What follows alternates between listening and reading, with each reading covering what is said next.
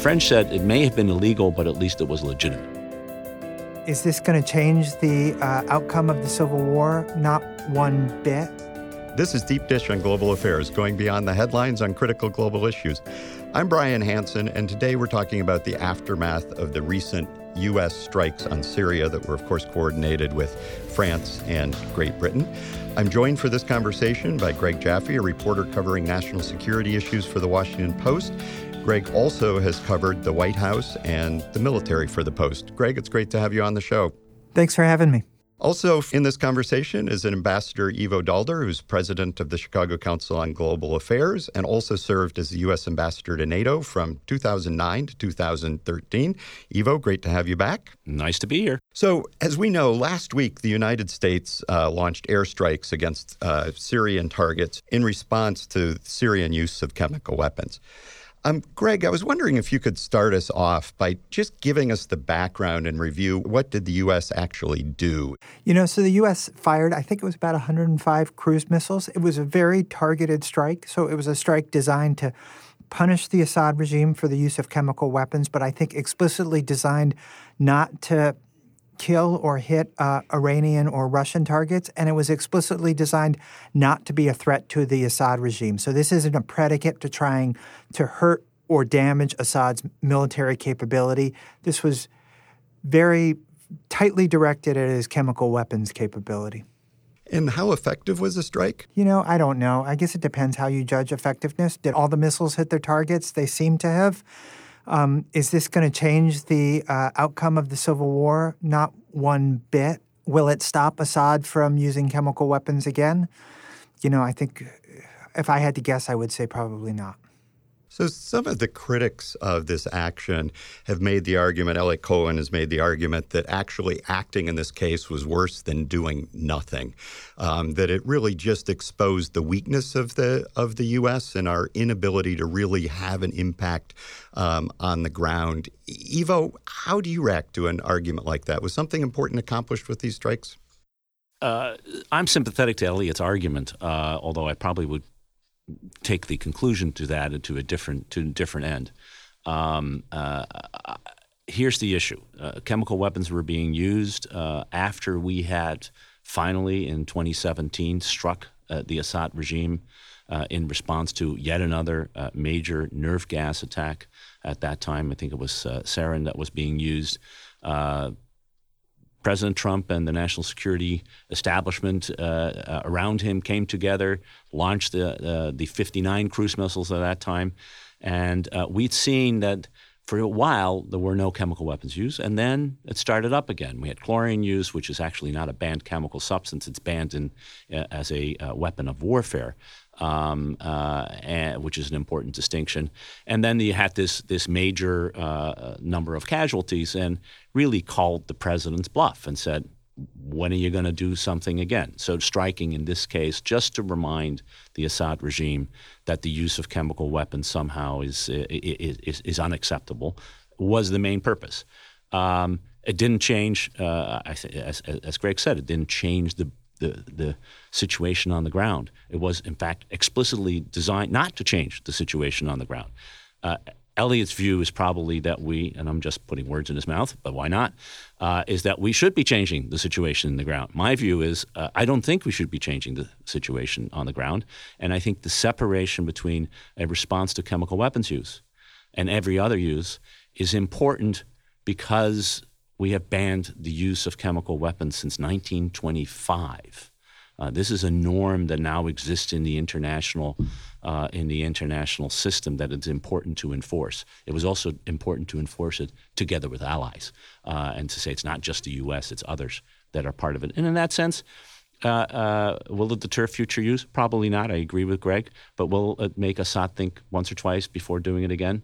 Probably, and that's a good thing. Yeah, so the bottom line is, is is that, and the use of chemical weapons is an important norm for us to enforce. Yeah, I think so. I think uh, chemical weapons are different. They weren't used in World War II, at least as battlefield weapons. They were, of course, used to exterminate millions of people in death camps, uh, and it's rare for chemical weapons to be used, and it should be rare. And in fact, it needs to be rarer. Yeah, Greg, I, I would say one thing that too, our enforcement on the norm of the, of this norm isn't as absolute as we make it sound. So, you know, there had been a dozen or so chemical weapons attacks since since the early part of this year.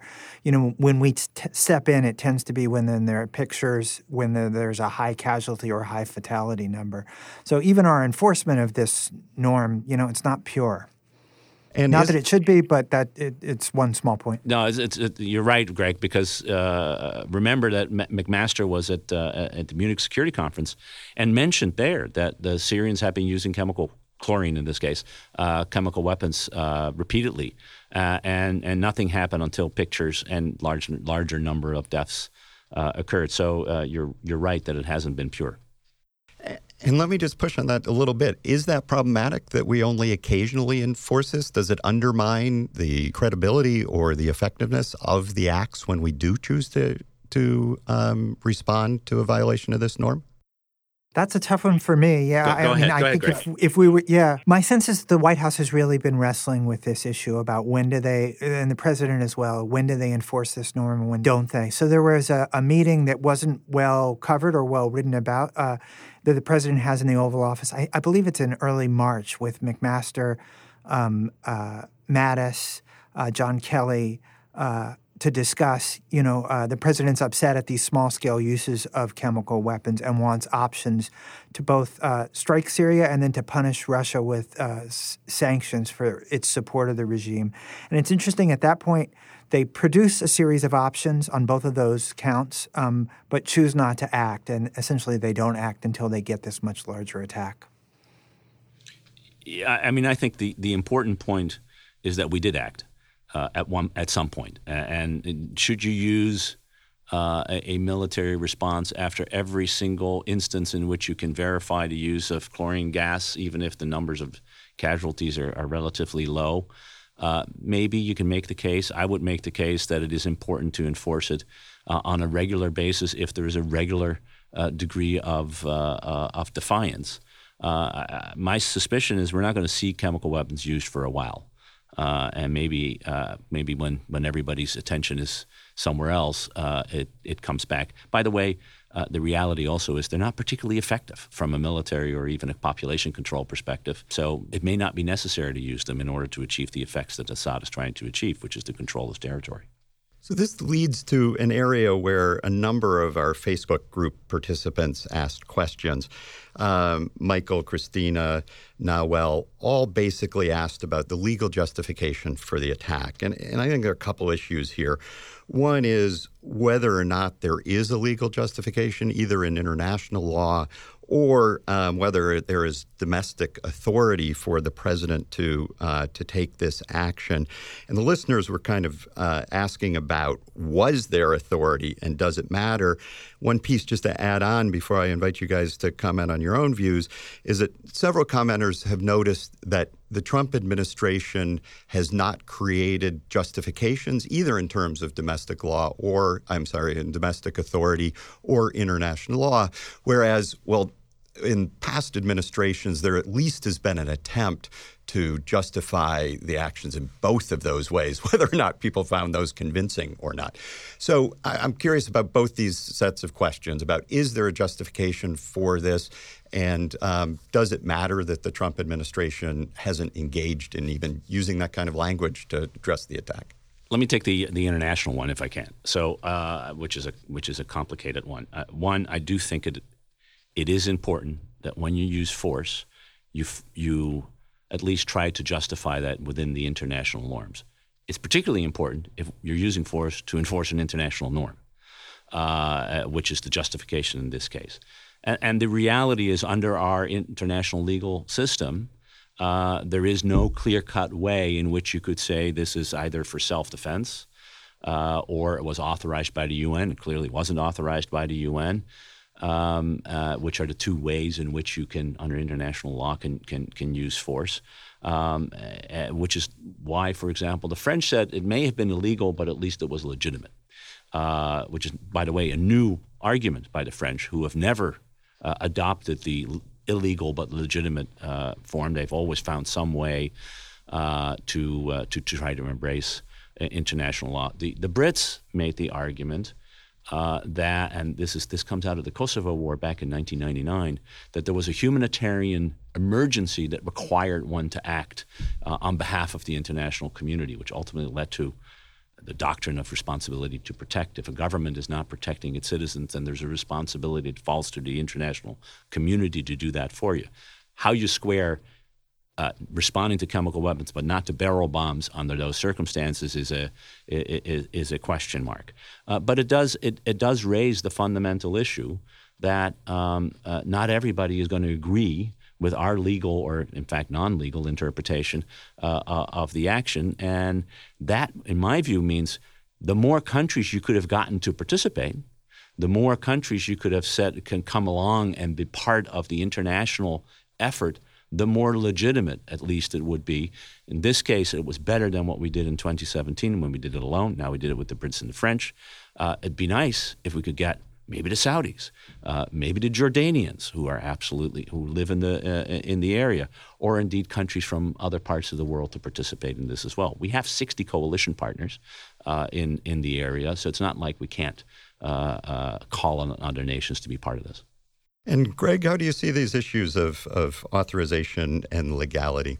It's a tough one. Um, you know, I, watching the Obama administration, uh, I felt like they often sort of tied themselves in knots legalistically when it came to this these sorts of issues. There were just at times I felt like there were just too many lawyers, and um, uh, uh, and the debates were kind of circular and endless. And this time it feels like there was too little discussion um, with regard to these issues. And so I don't quite know what the right balance is. It's interesting to me there hasn't been a lot of outcry from the Hill, although this week we're starting to see um, uh, a resurrected debate around this sort of authorization of u- for the use of military force uh, in Iraq and Syria and, uh, and, and around the world. A new authorization since we've sort of been continuing, not sort of, we have been continuing to operate under the 9/11 authorization. Although the Syria strikes against the Assad regime don't fall under that authorization. I was interested reading the other day, and don't remember exactly where, that Mattis had been pushing for a congressional authorization, which, by the way, was the exact issue that Obama pushed in 2013 and failing to get the congressional authorization, then didn't move forward with the strikes at that time. Do you have anything on this? Was that a ruse by Mattis not to do anything? Um, because there was this sense that Mattis really thought that the risk of escalation was too high, or, or was it a serious uh, legal argument on his part? You know, I don't think we know, and we don't know even that he made this request. So the White House yesterday, Sarah Huckabee Sanders put out a statement on the record saying that Mattis made no such request, uh, and Mattis denied making that request. Does that mean that he didn't do it? I'm not sure. Um, uh, I think part of the reason they were so quick to deny this on the record was because they're worried about this AUMF debate, and they see this as they see the two issues as connected.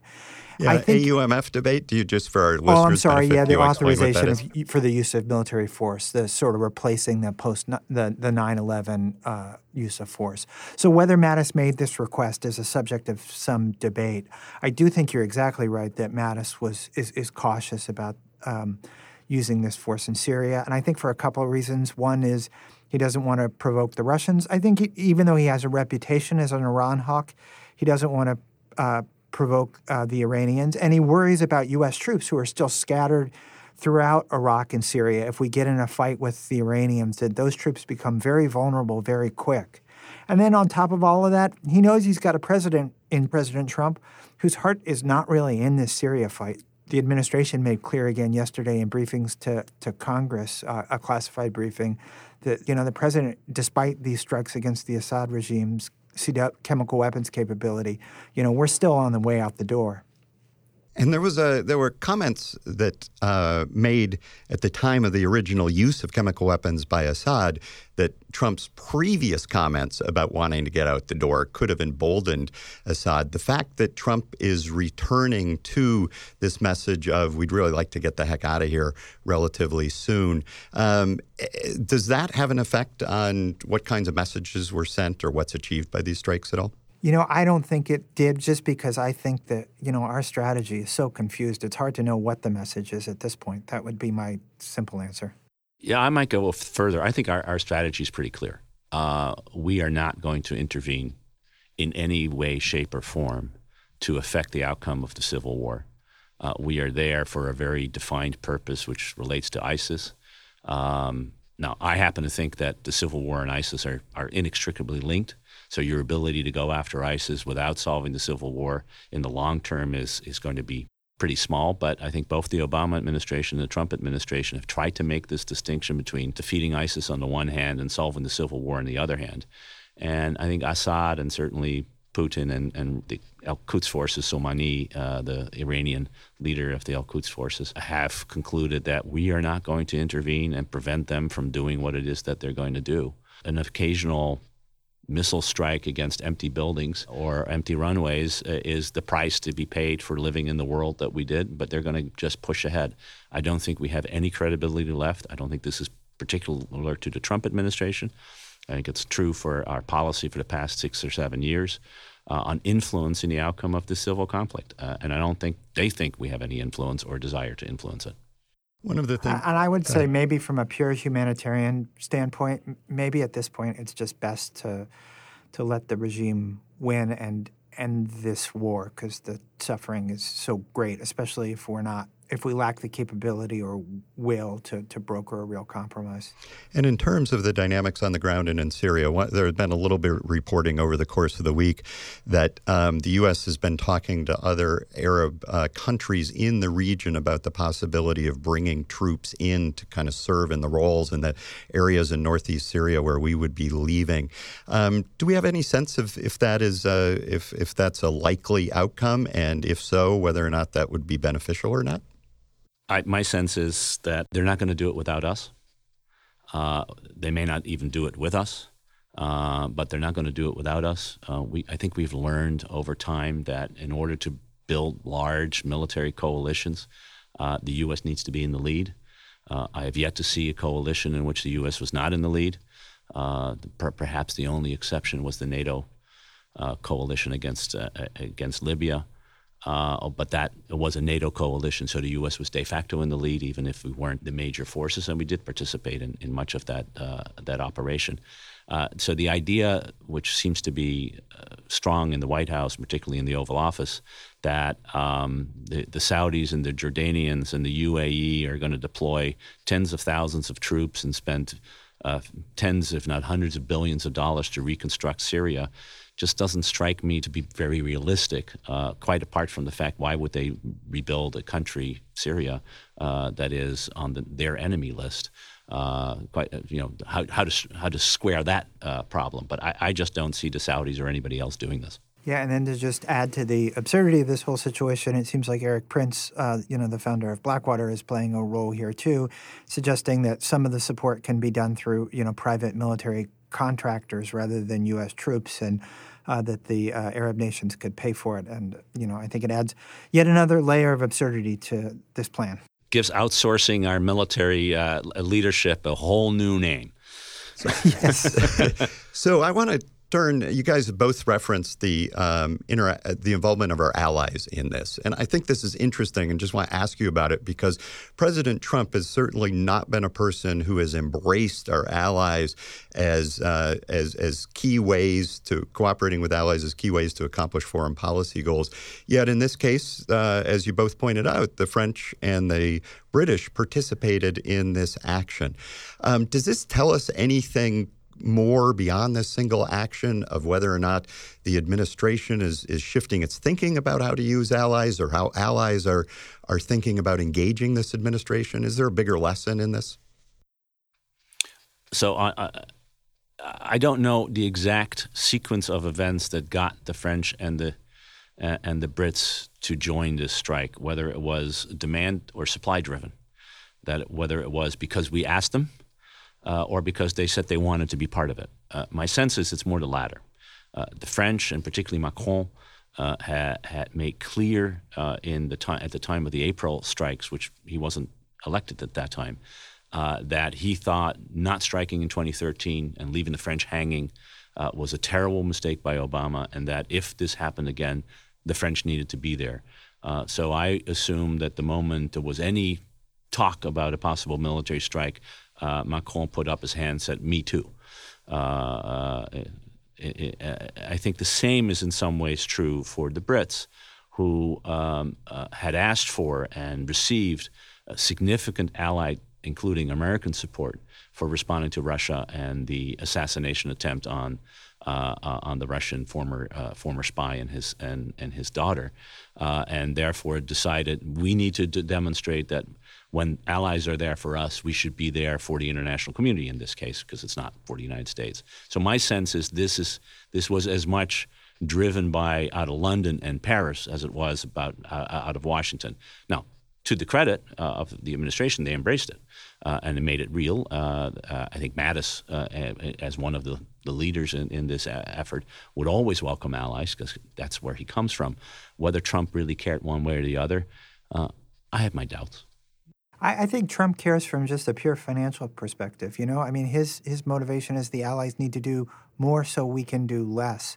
So the notion that you could sell him that hey, the Brits and the French are involved you know, maybe it's a few less American planes, a few less American bombs. I think there actually might be some appeal just in that logic.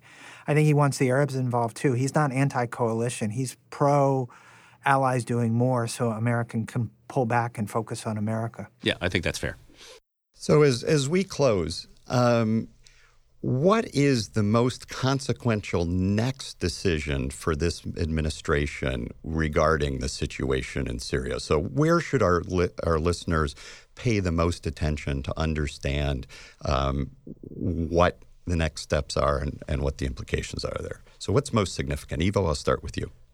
I think two things. If there's another instance of chemical weapons use anywhere in uh, in Syria, will we again respond? Is going to be the first uh, thing to look for. And the second is um, at what point uh, within the, I really think within the next few months, certainly before the end of the year, uh, have we decided that the job of our troops are done and they will start heading home. And Greg, what do you see? I think that it'll be interesting to look and see how quickly these troops come out. I think it'll say a lot about sort of Mattis's influence uh, over this president right now. So the president initially, when he announced the the withdrawal at this uh, rally in Ohio, uh, his aides asked him, "How quickly do you want the U- U.S. troops out of Syria?" And he said, "48 hours," which is you know ridiculous and was never going to happen. But it it was I think Mattis's influence that pushes him to sort of essentially a four to six month time frame which is what we're talking about now. How quickly those troops come out, whether they stay out, I think it tells us a lot about Mattis's influence over this president uh, with regard to the use of the military. Great. Couple of important things to keep our eye on. Ivo and Greg, thanks very much for joining for this conversation. And Greg, particularly, thanks for highlighting some of your reporting um, and developments in D.C. that haven't gotten as much attention as they belong. Thank you both for being here. Thanks for having me. Thank yeah. you. And thank you for tuning into this episode of Deep Dish on Global Affairs. If you have questions about anything you heard, please feel free to ask them on our Facebook group, Deep Dish on Global Affairs. And as a reminder, the opinions you heard today belong to the people who expressed them and not the institutional views of the Chicago Council on Global Affairs. If you like the show, let us know by tapping the subscribe button on your podcast app. You can find us under Deep Dish on Global Affairs wherever you listen to podcasts. And if you think you know someone who would enjoy this episode, please tap the share button on your podcast app and send it to them as well. Deep Dish is produced by Evan Fazio. Our audio engineer is Joe Palermo. I'm Brian Hanson, and we'll be back soon for another slice of Deep Dish.